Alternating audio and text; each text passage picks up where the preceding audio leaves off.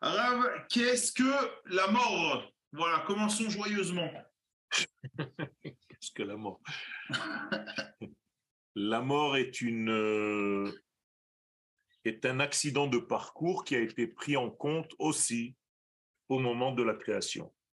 Quand je parle d'un accident de parcours, c'est-à-dire que on aurait pu euh, parfaitement euh, vivre notre vie sans cette notion de mort, puisque Akadosh Baruch au premier homme, il n'est pas obligé de mourir euh, pour goûter l'arbre de la connaissance du bien et du mal.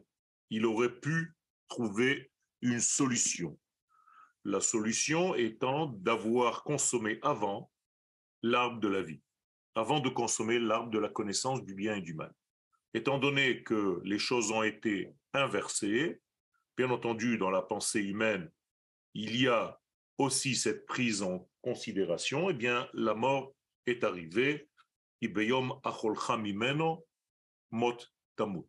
Ce qui fait que la mort aujourd'hui est la condition sine qua non pour arriver au tikkun de tout ce qui a été en réalité endommagé dans la création. Donc on est obligé de passer par une étape qui s'appelle la mort, qui est ce qu'on appelle histalkut haneshama. L'aneshama va être, va quitter le corps pour justement faire un travail de plusieurs allers-retours jusqu'à ce que le corps contenant cette neshama soit complété par la lumière divine d'une manière générale pour compléter la lumière du monde, la lumière qui est manquante dans le monde, dans la création tout entière. Donc on va faire des allers-retours, on va faire des voyages entre la vie dans ce monde et la vie dans un autre monde qui ne nécessite pas le corps. Donc ces allers-retours s'appellent la mort dans ce monde, mais en réalité c'est la disparition tout simplement du corps. La elle reste éternelle et tous les corps qui ont été utilisés pour la même neshama lors de ces plusieurs retours, eh bien seront récompensés au moment même de la résurrection des morts c'est-à-dire que pour une Neshama, on aura pu avoir 200 euh, corps. Et donc, les 200 corps qui ont servi pour la même Neshama vont être récompensés, chaque corps ayant terminé avec la Neshama, avec le degré de Neshama qui est venu se compléter, un degré spécifique que l'autre corps n'a pas subi. Tous les corps dans lesquels la Neshama va revenir vont se reconnaître, savoir qu'ils ont été en fait des acteurs dans le même tikkun, pour la même neshama.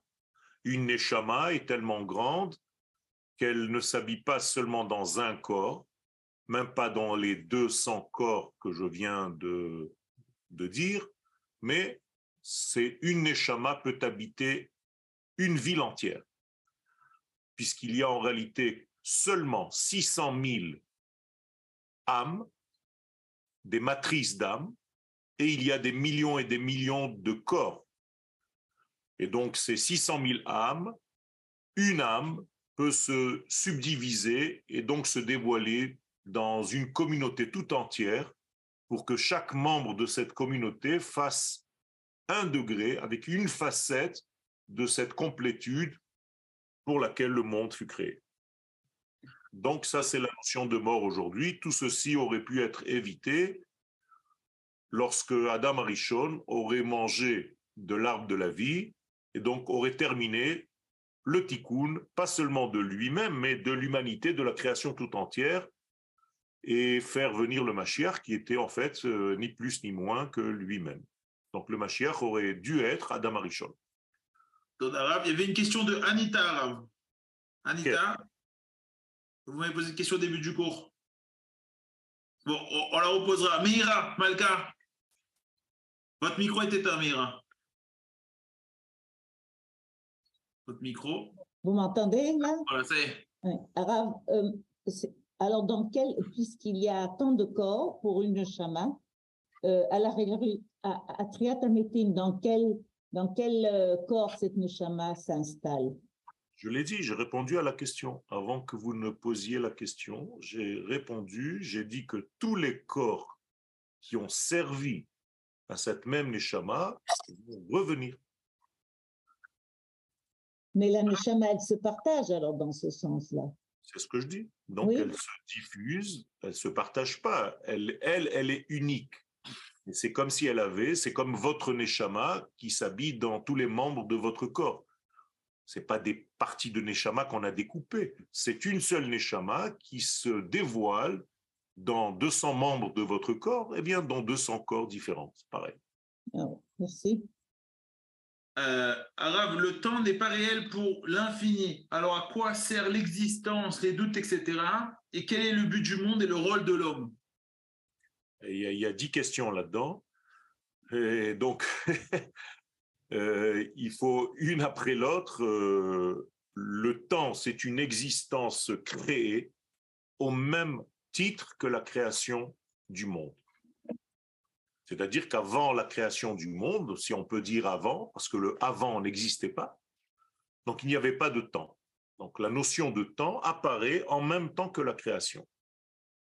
C'est-à-dire que dans la création du temps, il y a en réalité trois créations essentielles. Le temps, l'espace et toutes les identités qui vont apparaître dans le monde. Ce qu'on appelle dans la chassidoute Olam, Shana et Nefesh. Hashan. Et donc, la création du temps est une création qui va permettre en fait le tikkun.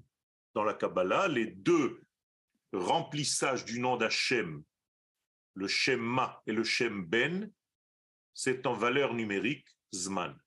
C'est-à-dire que le temps, c'est l'union du mâle et de la femelle, du Zachar et de la Nekeba.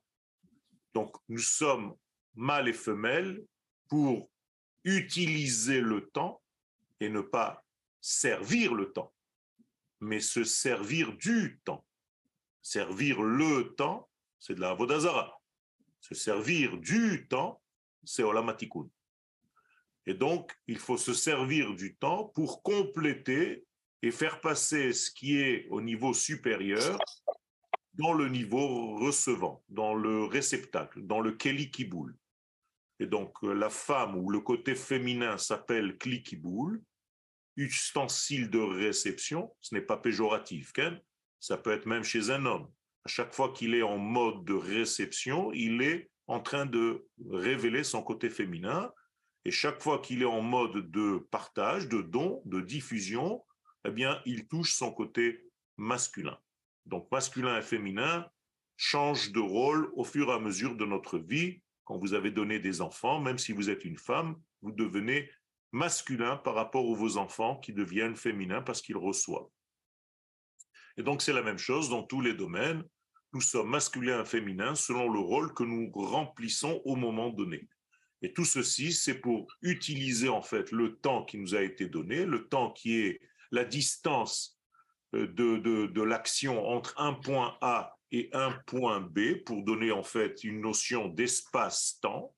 Donc l'espace et le temps vont ensemble et l'homme agit dans cette arène d'espace et de temps.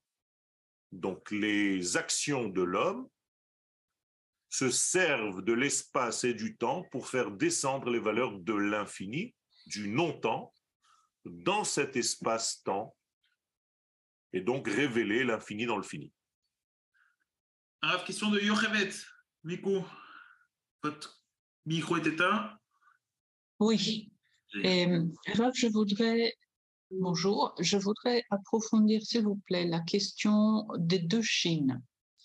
Et pour cela, est-ce que David, vous pourriez, s'il vous plaît, afficher le dessin, un dessin des deux Chines?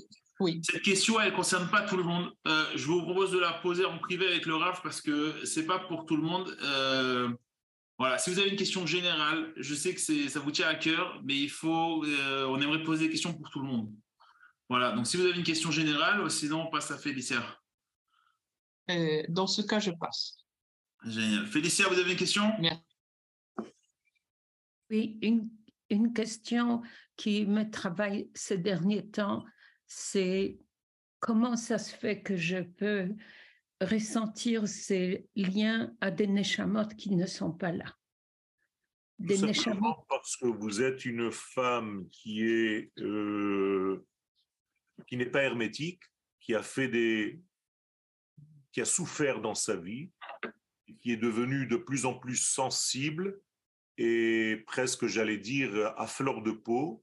Donc mmh. votre corps fait de moins en moins obstacle à votre neshama.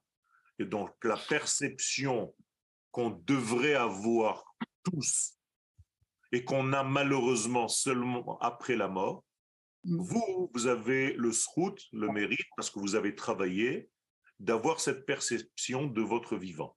Donc vous sentez en fait euh, au-delà du corps, c'est-à-dire que vous avez fait un travail de purification de votre corps à tel point qu'il ne fait plus obstacle. Donc, vous avez la possibilité d'être perméable à ces informations qui sont secrètes. C'est aussi une partie de ce que font les sages de la Kabbalah. Donc, vous avez eu ce mérite, Baruch Hashem. Utilisez-le utilisez à bon escient. Alors, la deuxième là, est-ce que j'ai, ces derniers temps, j'ai du mal à me à la tfila. Je n'arrive pas. Parce que vous avez une information qui est tellement grande que la tfila, pour vous, c'est un tzimtzum que vous ne supportez plus. Et mhm. donc, étant donné que le tzimtzum, et je mets des mots hein, sur votre ressenti, ce n'est pas moi qui l'ai inventé, mais c'est moi qui mets des mots, c'est tout. Donc, euh, mhm. si je me trompe, vous me le dites. Si c'est vrai, vous devez le sentir immédiatement. Je le sens, oui, je le sens. Pour ça, je peux, je peux Merci de confirmer alors ce que je suis en train de dire. C'est tout simplement parce que vous êtes tellement large, tellement au niveau du klal, que le niveau du prat, presque à la limite, ne vous intéresse plus. Vous, êtes, vous avez dépassé ce stade. C'est comme au moment de la traversée de la mer à la sortie d'Égypte. Tout le monde a commencé à prier. Et à Kadosh Baruch dit, c'est pas le moment de prier, c'est le moment d'agir, de traverser. La prière dans cette condition devient une limite. Et vous, vous ne supportez pas cette limite à ce moment-là. Donc, il faut continuer de prier. Vous faites ce que vous pouvez, mais ne vous faites pas de soucis parce que vous n'avez pas de kavana ou quelque chose comme ça. Au contraire, vous êtes monté de niveau. question un peu plus générale. Qu'est-ce que la liberté? Qu'est-ce que la liberté? La liberté, c'est de servir l'infini, tout simplement. C'est pas de faire ce qu'on a envie, c'est de servir le roi de la liberté. Le roi de la liberté, c'est Akadosh Baruch C'est le champion du monde de la liberté. On l'appelle Kherut. Il est Kherut. Donc, si tu sers la liberté, si tu, sers Akadosh Baruch en fait, tu ne fais que servir la liberté par excellence. Donc tout serviteur de l'infini est serviteur de la liberté et il vit dans la liberté parce qu'il est selon les règles de la liberté absolue. Et donc tout ce qui est inverse à cette liberté, eh bien ça devient en réalité quelque chose qui le limite, qui le bloque. Et c'est pourquoi les gens qui se trompent en servant à Kadosh Baruch ils ont l'impression d'être en prison mais en réalité, ce n'est pas une prison, c'est servir la liberté par définition. Sortir d'Égypte, c'est justement se libérer de cette prison pour devenir quelqu'un de libre, pour servir la liberté absolue. Alors, question de euh, Yael Choujan. Yael? Euh, Oui, bonjour et merci. Euh, je reprends pour approfondir la question de la personne d'avant.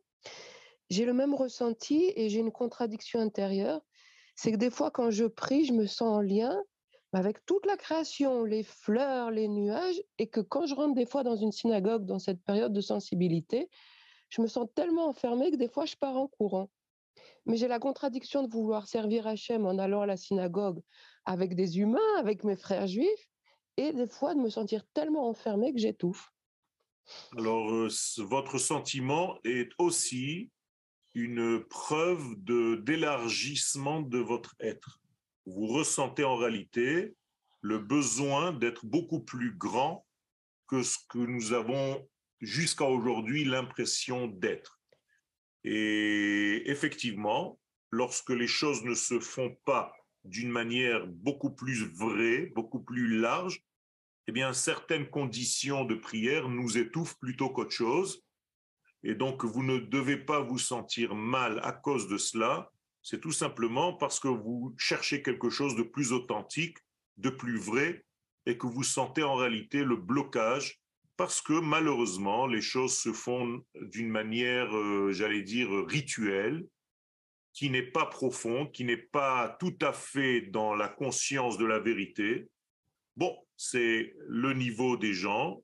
On ne peut pas euh, faire autrement pour l'instant, si ce n'est que par éducation, c'est-à-dire par l'étude. Mais ce que vous êtes en train de ressentir, c'est quelque chose de beaucoup plus large et donc, vous devez être très heureuse de ce sentiment. Ce n'est pas la peine de jeter la pierre sur tous ceux qui ne sont pas à ce niveau. Il faut prier pour que tout le monde arrive à cela. Non, c'est que des fois, je me sens comme une faute de ne pas aller à la synagogue. Me dire, mais il comprends. faut que j'y aille. Je comprends, mais, mais parce que vous ressentez que c'est plus un blocage que qu'un dévoilement, vous devez être lié à votre peuple et tout en restant. Le mieux à faire, c'est d'essayer d'aller à la synagogue et d'arriver à ressentir ce que vous ressentez quand vous êtes seul. Merci beaucoup. Dava. Alors, question de euh, Dan. Dan Zarmaté. Bonjour Rav Yoel. Je reviens sur une question un peu plus euh, terre à terre. Sur le premier cours qu'on a fait le 4 septembre, vous avez parlé de quatre mondes. Alors, c'était Atzilut, si je ne me trompe pas, Livro, Litzor et Atsia. Si vous pouvez me donner un peu plus euh, d'informations, parce que je suis un peu. Enfin, c'est pas clair pour moi. Alors, les quatre mondes sont les quatre mondes de, euh, qui, sont, qui servent en fait de filtre entre l'infini et le fini. Et le premier monde est très proche de l'infini, donc il s'appelle Atzilut, de la racine en hébreu chez lui, Etzlo, le deuxième monde, Beria, qui veut dire textuellement sortir dehors, Bara.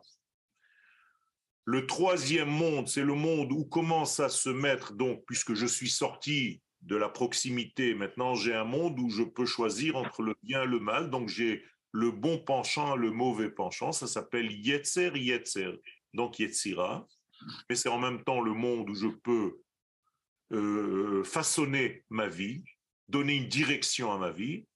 Et le dernier monde, c'est le monde de l'action elle-même, c'est-à-dire de la mise en action de ces pensées célestes les plus élevées, donc de l'application, de la traduction du monde de l'infini dans notre monde ici. Donc ça s'appelle Atzilut, Beria, Yetzira et Asiya.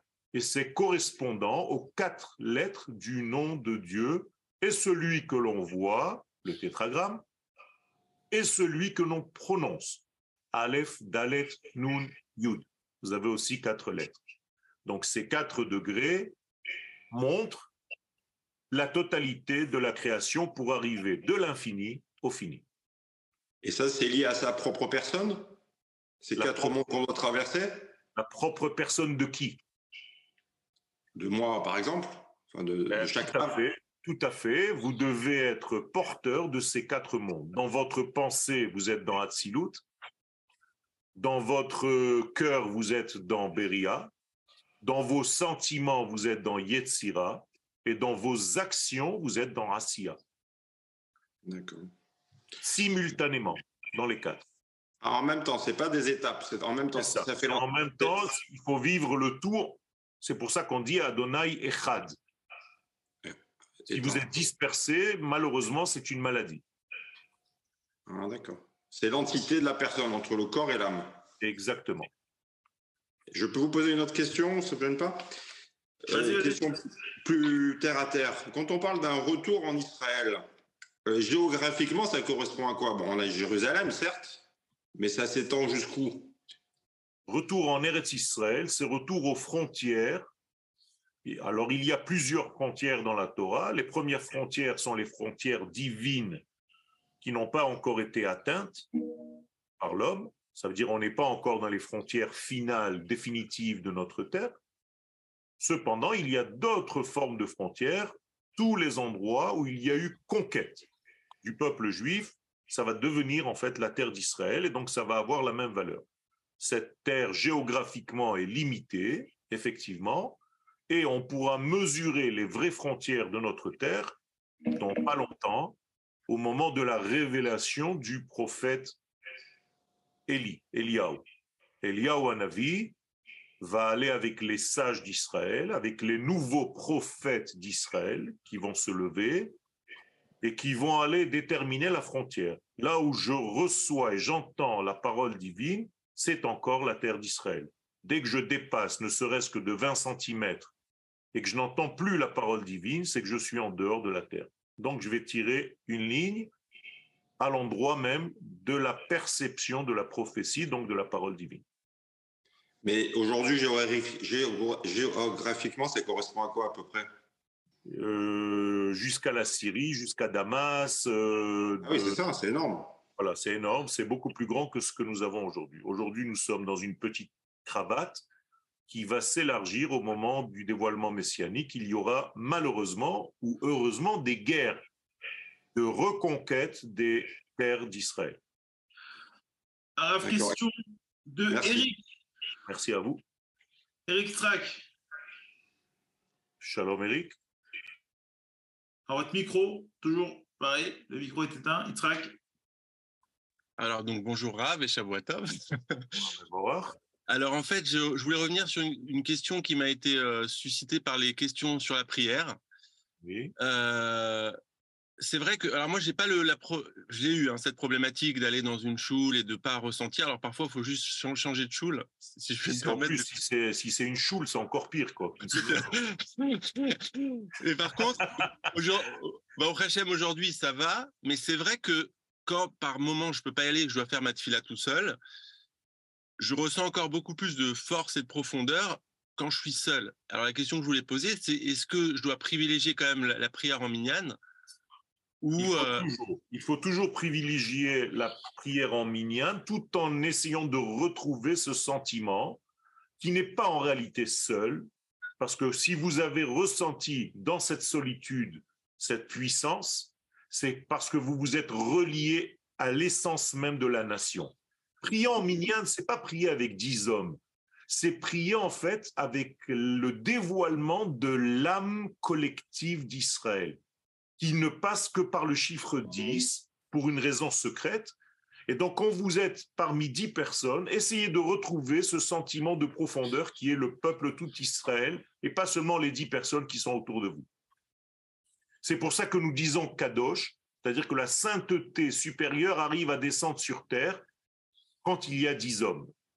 Donc on dit Kadosh, Kadosh, Kadosh parce qu'on est dix. Ça veut dire que la Kedusha dépend de ce nombre, mais c'est pas forcément les personnes qui sont là. Elles sont porteuses de quelque chose de beaucoup plus grand que vous avez apparemment ressenti quand vous êtes seul. Donc ressentez-le, même avec Minyan. Merci ah, beaucoup. Question de euh, Zachary. Zachary. Merci beaucoup. Euh, j'ai une question par rapport à ce qu'on a lu dans la paracha cette semaine. Je me rappelle qu'on avait étudié le nom de le nom d'Hachem Yudke Vavke et on avait parlé justement des quatre des quatre mondes et le Eye Hacher Eye. Qu'est-ce que à quoi ça se relie du coup euh, J'ai essayé d'étudier le Ramban, mais j'ai pas tout compris ce qu'il racontait.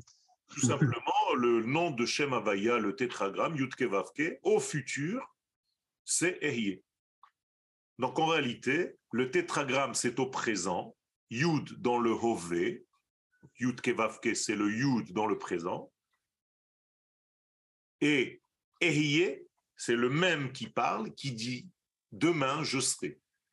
Traduction, je serai toujours avec vous par ce nom-là de Yud Kevavke. Je serai avec vous dans cet exil comme dans un autre exil, je vous accompagnerai tout le temps, je ne vous abandonnerai jamais. Donc au niveau de la Kabbalah, on dit que le nom de Ehyeh, c'est un vêtement pour le nom de Yutke Vavke, un des vêtements. D'accord? C'est Ehyeh qui m'a envoyé vers vous. Mais c'est toujours Shemavaya, c'est toujours le tétragramme qui est à l'intérieur de tous les noms. Même quand on se dévoile, quand Akadosh Baruch se dévoile par El Shaddai, il dit avant Ani Yutke Vavke, je suis le tétragramme, mais pour l'instant, je me dévoile à toi par tel nom. C'est-à-dire, je me suis habillé avec tel vêtement pour telle circonstance. Mais c'est toujours le tétragramme. C'est la racine, c'est la matrice de tous les noms. Ah, ok.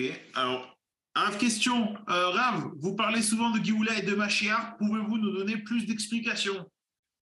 Ben, la Géoula, c'est tout simplement le dévoilement des valeurs de l'infini dans ce monde d'une manière euh, assez complète qui a déjà fait basculer la balance.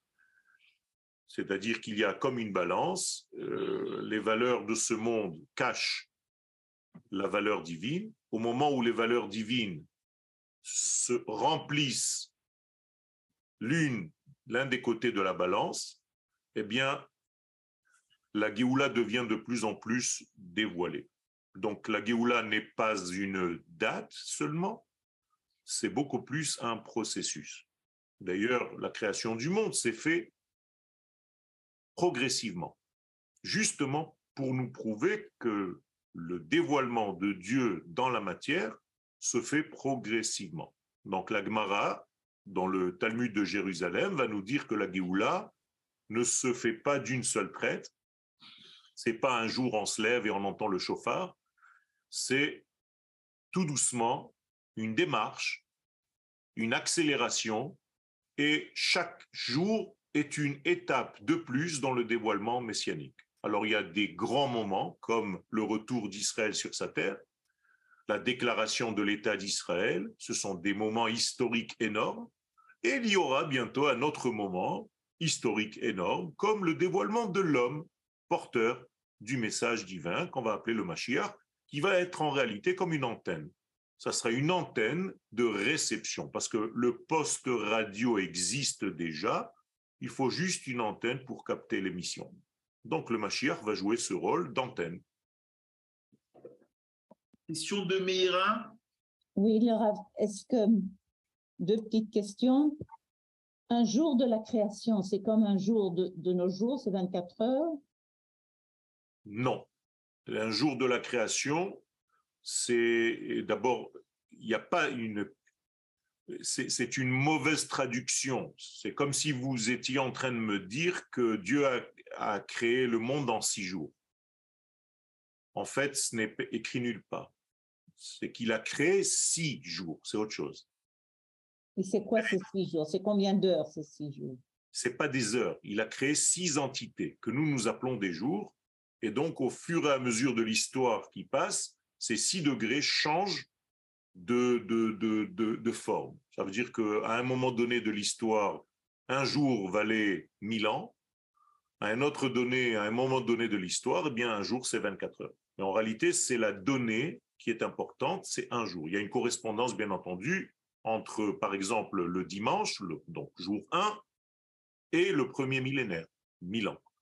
Donc, ce qui s'est passé jour 1 de la création du monde, eh bien, vous allez le retrouver dans les premiers mille ans de la création. Donc, il y a une correspondance. La même chose au niveau de la vie de l'homme. Pourquoi la Mishnah nous dit que nous vivons 70 ans? Tout le reste, c'est un bonus, c'est autre chose. Eh bien, tout simplement parce que les premières dix années correspondent au premier jour, donc au premier mille ans. Les deuxièmes au deuxième jour, au deuxième millénaire, et ainsi de suite. Donc, vous comprenez que nous sommes en gros dans le sixième millénaire, donc le, le sixième jour. Donc nous sommes très proches de l'entrée du Shabbat du monde. Donc c'est une révélation, c'est un repos, c'est le dévoilement de la liberté dont on a parlé tout à l'heure, donc de l'infini béni soit-il, qui est lui-même la liberté par excellence.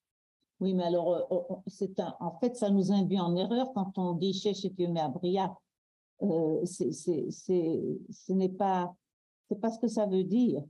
Exactement. Ça ne nous induit pas en erreur, au contraire, ça nous élargit les possibilités. Au lieu de tomber dans l'erreur comme si Dieu a utilisé six jours pour créer le monde, c'est exactement l'inverse. On dit que Dieu a créé six degrés qui s'appellent des jours. Ah, oui. Et alors encore quelque chose, à propos de Geoula, vous dites euh, la Geoula est un processus c'est un, qui, qui s'étend. Qu'est-ce que c'est une Geoula pratique quand on prie pour la Geoula pratique? Une Geoula pratique, c'est justement d'avoir réussi à révéler les choses pour lesquelles je suis venu dans ce monde dans mon propre être individuellement parlant. C'est-à-dire, j'ai réussi à vivre la véritable vie pour laquelle j'ai été créé, façonné. Je Mais comment savoir si c'est ça? Mais tant que vous vivez, c'est que vous avez encore des choses à faire, donc ne vous cherchez même pas à comprendre, continuez à travailler. Tout simplement, il faut continuer à développer, à dévoiler, à révéler. Si aujourd'hui, dans le cours que vous êtes maintenant, vous avez révélé encore une chose, ça vous prouve que ce matin, vous n'étiez pas encore complète. Et moi non plus. Ok, c'est bien, ça donne de ah. l'espoir. Exactement. On doit continuer. On a affaire à l'infini, donc c'est très, très grand. Question, question de Rabbin Messan. Monsieur Messan, je vais votre micro. Et merci pour tous ces enseignements. Shalom, je shalom. un peu à la, à la création. Euh, après Bereshit Bara Elohim, on voit là-bas qu'il y a Haïta Toubohu. Ah, et Akadosh Barou va dire Yehi Or. Et Or, on voit que c'est le Yud qui a engendré le Ré et après qui est revenu dans le Yud. Et le Vav vient après Vaï Or. Et c'est ça qui va être la lumière. J'ai beaucoup apprécié un de vos cours où vous avez dit c'est le Yud d'abord et après est venu le Hé et est venu le Vav qui va recopier au fait euh, l'idée qui est dans le, le Hé, qui est la Bina, dans la fille qui est Barout. Est-ce que vous pouvez nous reprendre ça un peu pour nous... Ben, tout simplement, aujourd'hui, aujourd'hui euh, le nom que nous connaissons, c'est celui-ci. Mmh Je ne sais pas si vous le voyez. Non, bon, on voit le violet, mais bon. ah, il faut rapprocher de votre visage. Voilà, c'est bon, nickel. Oui, oui, oui, oui, ça va. On voit un mais peu. À la, fin, à la fin des temps, il y aura ce nom-là.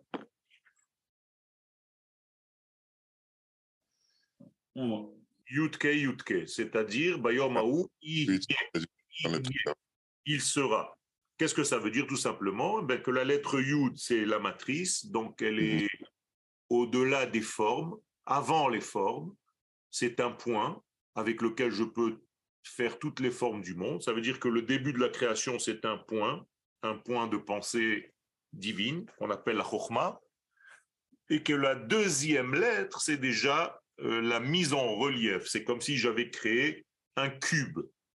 C'est-à-dire que la lettre V, s'inscrit dans un cube, c'est-à-dire j'ai donné un volume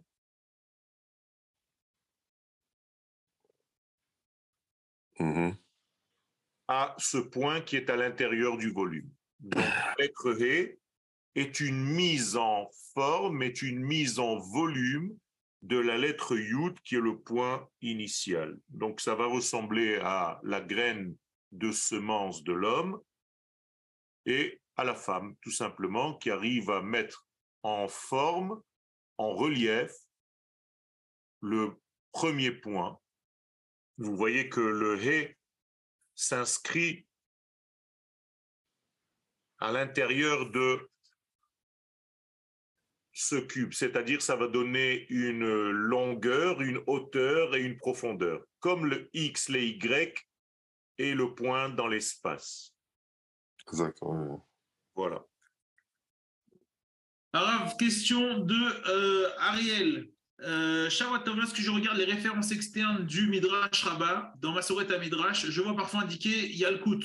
Ça correspond à quoi? Yalkut Shimoni, Yalkut Reuveni, Toda Ce sont tout simplement des Midrashim qui correspondent à certains livres des midrashim plus ou moins anciens. Il y a des midrashim qui correspondent plus au livre de Bereshit, il y a des midrashim qui correspondent au livre de Dvarim, et il y a des midrashim anciens ou plus récents, les midrashim n'étant là que pour nous donner en réalité des paraboles et que le midrash lui-même vient nous raconter une histoire que je dois comprendre à l'intérieur de laquelle l'idée motrice du, de la chose en question, qui me raconte l'arrière-plan de ce qui s'est passé.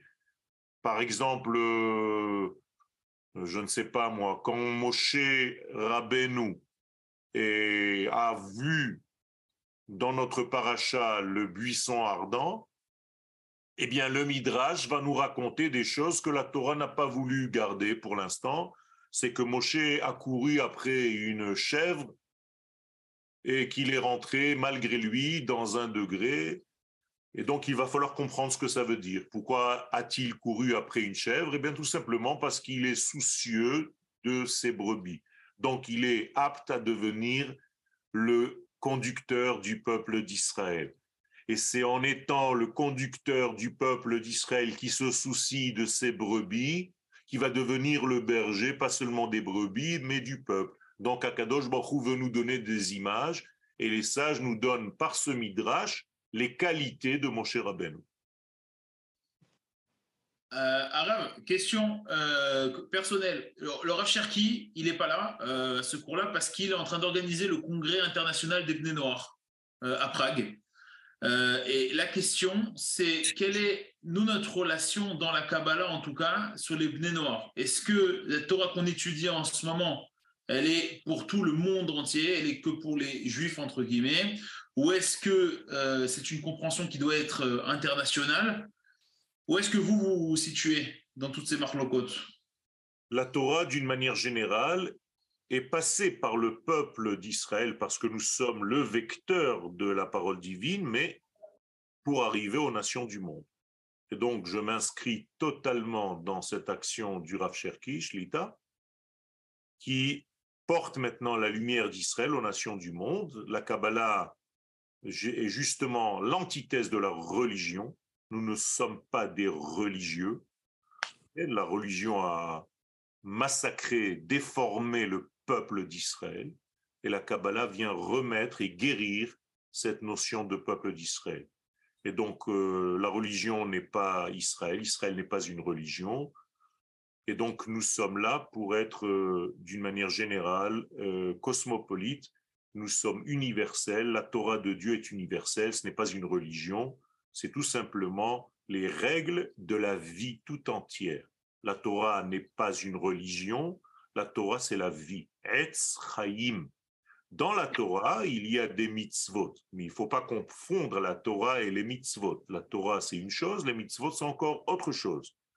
C'est un moyen pour arriver à la Torah, à tel point qu'à un moment donné dans l'histoire, les mitzvot seront abandonné, effacé. Il n'y aura plus de mitzvot. Pourquoi? Parce qu'on vivra les choses naturellement, intuitivement.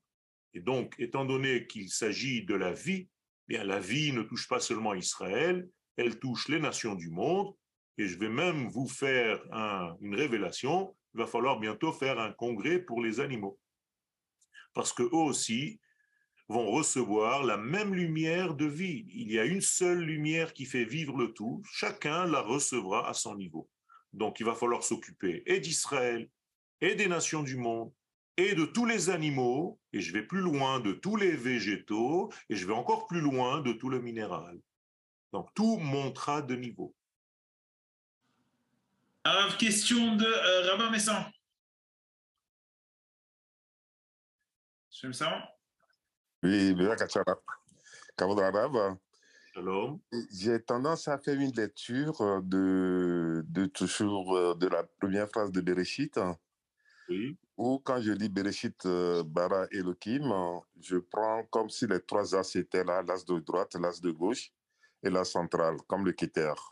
Oui. C'est-à-dire Bara, c'est le Keter, et pour moi, Bereshit, c'est le Horma, et, et c'est le l'as de gauche. Et après, quand je fais être Hachamaï et Ares, j'ai tendance à croire que c'est le Vav qui est Shamaïm, que c'est le Vav qui fait Hachamaïm et que le He, effectivement, correspond à la terre. Mais j'ai pas de lecture dessus que j'ai lu quelque part, mais c'est des choses qui me viennent à l'idée comme ça. Et parfois, je me dis, est-ce une erreur ou est-ce que je retrouve le Yutke Vavke dans la première phrase de Bereshit Bara Elohim et Vous êtes tout à fait dans la vérité. Le Yutke Vavke que vous voyez ici représente en fait le Bereshit. Bereshit est là. Bereshit Bara, c'est le monde de Bria. Shamaim, c'est le Vav. Et Eret, c'est le He. Donc en réalité, vous avez touché essentiel. Vous avez raison. Dans le premier verset de la Torah, il y a Bereshit qui est la Chokhmah. Bara, c'est la Bria. Elohim, c'est justement le nom de Bria qui va faire sortir. Shamaim, Vav. Et Eretz, la lettre He. Vous avez tout à fait raison. Ah, alors, question de Yochevet. Et y a-t-il un lien et lequel, comment le comprendre, entre le Tzimtzum et le processus de dévoilement au travers de six degrés qui correspondent aux six jours de la création Je n'ai pas compris votre question. Est-ce que vous pouvez répéter? Excusez-moi, j'ai pas oui. Y a-t-il un lien, et si oui, comment le comprendre, entre le, le, le Oui. Et les six degrés? De la création, les six jours hein, qui, qui aboutissent au Shabbat, qui est le retrait d'Akadosh Baruch du monde de l'action. Eh bien, c'est tout simplement le, le, le, dévoilement du Tzimtzum, c'est-à-dire que le Tzimtzum se fait en plusieurs phases. Tout à l'heure, nous avons parlé de quatre phases centrales au niveau des mondes.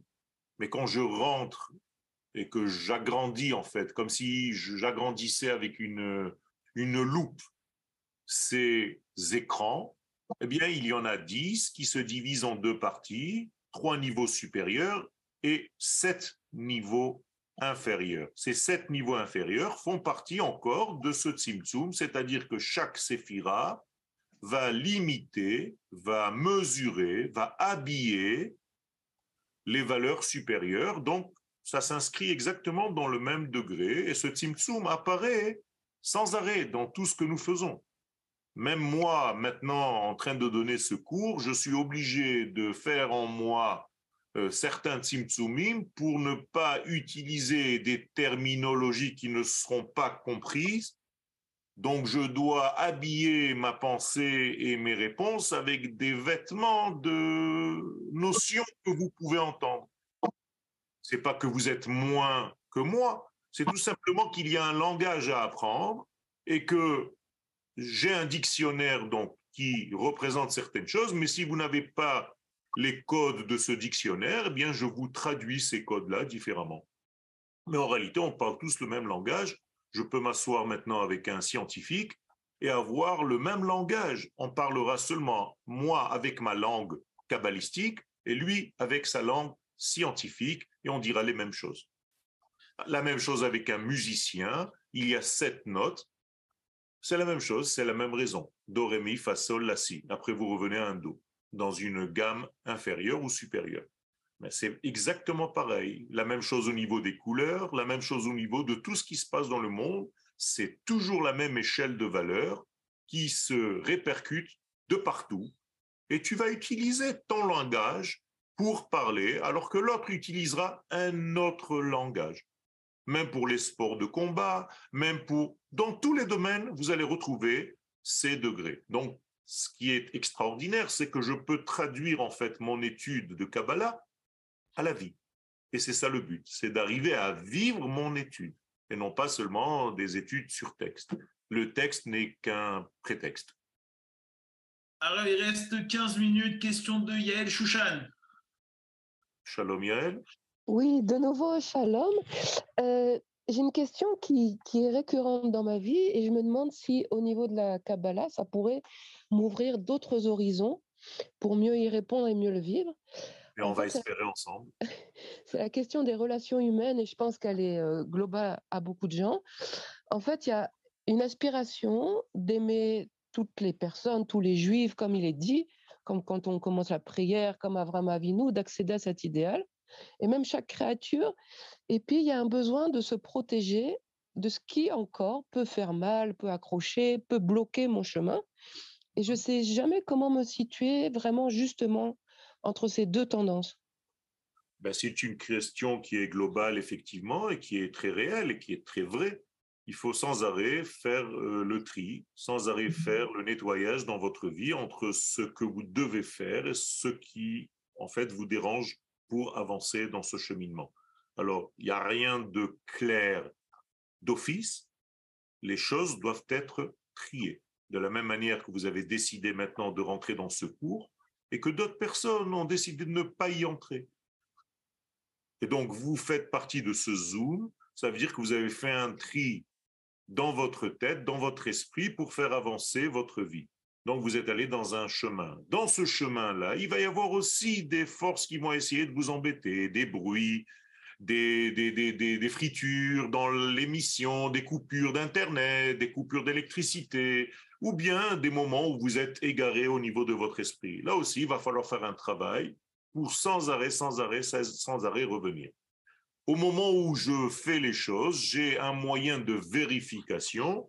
Est-ce que je suis sorti finalement de la halakha ou pas Et donc nous avons des livres de halachot. Si je suis toujours fidèle à la loi générale, eh bien, je suis sur le bon chemin. Dès que je vois qu'il y a une certaine déviation, il faut que je fasse attention pour y revenir dans mon bon chemin. Donc, toute notre vie, c'est un travail de tri, ce qu'on appelle des birourim, et ça fait partie aussi des, de ce que vous allez recevoir comme récompense par rapport à tous les tris que vous avez faits dans votre vie. Donc, il s'agit de milliers de tris par jour. Mais en fait, des fois, le questionnement, il est, ben, j'ai envie d'accepter chacun comme il est et d'accueillir des gens à Shabbat, tatati, dans ma vie. Et des fois, ces personnes-là, elles me font écran par certaines conversations, par certaines conceptions, à un idéal dans la prière, dans la dans l'étude. Et je je sais pas, est-ce que c'est égoïste de les mettre de côté ces personnes? Est-ce que c'est ça dépend, ça dépend s'ils sont contre la vie ou pas. Est-ce que vous allez inviter chez vous à un repas, même pas si c'est Shabbat, un jour de semaine, un terroriste? Non. Vous n'allez pas l'inviter. Donc il n'a pas raison. Donc vous n'allez pas vous dire lui aussi il a raison parce qu'il défend des idéaux. Tout simplement parce qu'il est contre la vie, tout simplement. Il tue la vie. À partir du moment où quelqu'un est anti-vie, eh bien, il n'est pas pris en compte. Il faut le sortir de l'équation. Mais tout homme, toute femme qui est pour la vie, qui est vivant, bien sûr que je peux l'accueillir chez moi Shabbat. Bien sûr que je peux manger avec lui, je peux échanger des idées avec lui parce que son but, c'est justement de maintenir la vie et même de l'amplifier. Donc, je ne dois pas avoir peur de lui. Bref, question euh, de euh, Françoise. Euh, que pensez du mouvement anti-species? Alors, je vous explique, c'est les animaux qui doivent être considérés comme plus élevés qu'ils ne sont. donc, il faut les protéger, plus manger de viande parce qu'ils ont une conscience, etc., qu'ils ont un avenir, etc. Qu'est-ce que vous pensez de ces mouvements-là ben, c'est des mouvements qui ne sont pas nouveaux, ce sont des mouvements qui sont très anciens et qui, en réalité, montrent intuitivement, il y a une reconnaissance que l'animal d'aujourd'hui n'est pas ce que nous pensons qu'il est. Donc effectivement, l'animal devra un jour reprendre sa véritable hauteur, ainsi que les végétaux, comme j'ai dit tout à l'heure, même les nations du monde vont devenir euh, mon peuple, dit Akadosh Baruch et Israël va devenir encore euh, un niveau, un autre niveau qui s'appelle Mamlechet Kohanim, c'est-à-dire nous allons tous jouer le rôle de prêtres, des nations du monde qui vont devenir comme le Ham Israël, des animaux qui vont monter au niveau des nations et des végétaux qui vont être comme au niveau des animaux d'aujourd'hui. Donc il y a une élévation de toute la vie, et tout simplement parce que le premier homme a été créé avec une autre hauteur et qu'il est tombé, qu'il a fait tomber avec lui tous les éléments de ce monde. Donc tout ce que nous voyons aujourd'hui n'est pas encore fidèle à sa véritable place. Mais ce n'est pas seulement les animaux, c'est nous aussi. Donc, au lieu de s'occuper seulement des animaux, il faut s'occuper aussi de l'homme qui n'est pas sa véritable auteur et qui ne vit pas sa vraie vie. Mais rassurez-nous, Arabe, on peut continuer à manger de la viande en étant continuer d'étudier et manger de la viande. Pour l'instant, nous mangeons, nous consommons de la viande, mais il arrive un temps où effectivement la viande ne sera plus consommée. Ça s'appelle le Chazon Hatzimchonut. Le Rav Kook a écrit un livre où effectivement, à la fin des temps, nous ne mangerons plus de la viande parce qu'on n'est pas censé vivre sur le compte d'une autre forme de vie. Donc nous allons vivre d'autres choses. Question arabe de Evelyne Garibaldi. Evelyne Chalom. Votre micro, Madame Garibaldi. Voilà, c'est bon. Bonjour. Bonjour à tout le monde. Bonjour Rav. Je pose une question, Shalom, peut-être un peu, un peu étonnante, mais il y a le, deuxième, la deuxième parole dans l'Exode, donc quand, quand il est dit que je suis un Dieu jaloux, je ne comprends pas. Je n'ai pas compris. Ani El Kana. En fait, vous ne comprenez pas parce que vous traduisez la Torah en français. C'est le seul problème. C'est ce que je me suis dit. Je me suis dit, il y a quelque chose qui ne va pas dans la traduction. Donc, vous vous êtes bien dit, euh, la traduction est une trahison. On ne peut pas parler de jalousie. En réalité, on parle d'une kanaout, c'est-à-dire d'un zèle. C'est-à-dire, je suis un Dieu qui réalisera oui. sa véritable pensée du départ. Il n'y a rien qui m'arrêtera. C'est ça que ça veut dire. Oui, donc je suis, je suis indestructible en fait. Je suis. Tout à fait. Il n'y a, rien qui peut arrêter le mouvement que je représente, le mouvement de vie que je représente. Ça veut dire que avec notre niveau, on va dire rien n'est plus fort que la vie. Ça n'existe pas, même pas la mort. Ok. la, vie gagnera la mort à la fin des temps. Donc je fais une boucle avec le début du chiot. Alors, question de Yitzhak. Oui, bonjour, rebonjour. Je te rassure, David, il y a des viandes synthétiques maintenant, tout va bien. Euh, deux questions très courtes sur la Kabbalah. La première, c'est vous euh, la Kabbalah évoque beaucoup et vous aussi d'ailleurs de, noms d'Hachem. Est-ce que parmi eux figure le, le Shem Améphorage dont on, voit, on entend souvent parler? Le Shem Améphorage, c'est le nom, le tétragramme. Seulement, vous ne savez pas le prononcer, c'est tout. Il y a des remplissages de ce nom. Et le remplissage de ce nom, c'est un nom qui a 72 degrés. Et le schéma méforage, il est déjà à l'intérieur, il est déjà codifié. Donc, euh, bien entendu, il n'y a rien d'autre que des noms. Tout est nom. Il n'y a rien d'autre que des noms. C'est d'ailleurs les noms qui sont tombés en Égypte. Ce sont les schémotes qui viennent en Égypte. Donc, en réalité, lorsque tu as récupéré les noms, tu es sorti de ta prison. Donc, effectivement, le nom d'Hachem, ce qu'on appelle le schéma méforage, c'est déjà un nom que nous avons, mais que nous n'avons pas le droit de prononcer. Il était prononcé à certaines périodes de la vie, notamment au moment de Yom Kippourim, mais ce n'est pas l'homme qui le disait, il sortait de la bouche de l'homme.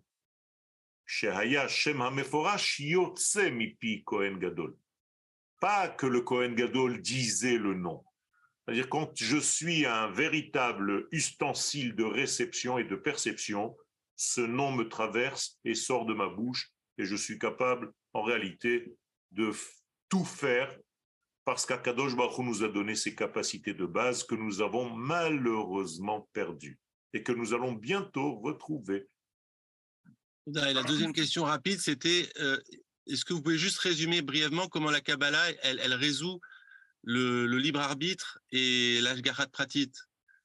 La fameuse question simplement, compliquée. Simplement, il y, a une, il, y a, il y a un Dieu qui voit tout, mais qui en même temps voit et prévoit, sait ce que la personne va choisir. Notre problème, c'est seulement à notre niveau, parce que nous sommes liés et soumis au temps, alors que chez lui, le temps n'existe pas. Donc la question, elle se pose chez nous, mais en réalité, elle est fausse ce n'est pas une véritable question. La seule, le seul peut-être euh, exemple que je peux vous donner, c'est vous avez vu la finale euh, entre la France et l'Espagne? Oui ou non? Euh, L'Argentine, non? L'Argentine, oui. La France et l'Argentine. vous, avez vu le, vous l'avez vu le match? Oui. Eh bien, le match, si maintenant je vous le rediffuse aujourd'hui, France-Argentine, maintenant vous ne l'avez pas vu, eh bien, je suis à côté de vous et je vais vous dire sans arrêt, voilà, maintenant lui, Messi va rentrer ce but et toi, tu vas me poser la question, mais comment tu sais? Mais en réalité, Messi, pendant qu'il est en train de jouer, lui-même, au présent où tu, toi et moi, nous voyons le match, il ne sait même pas qui va marquer le but. Et moi, je le sais déjà. Tout simplement parce que j'ai déjà vu le match. Question de... C'est le cas de le dire pour le foot, hein, il y a un libre arbitre.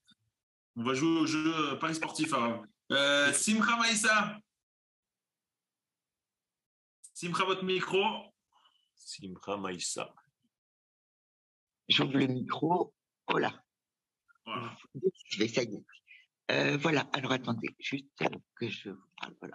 Mettez-vous en place. Euh, tout à l'heure, euh, vous avez parlé du, du nom de Yudke Vavke qui dans le futur deviendra Yud E et, répété encore une fois. et, vous avez, et vous avez dit après, ça sera je serai. Et vous avez dit que le cube était une mise en volume de, de la lettre Yud de la lettre Yud. Alors moi j'ai une question parce que ça fait des années et des années que je dessine tout le temps des cubes et je décide un cube et je superpose un autre cube par le coin, par une arête.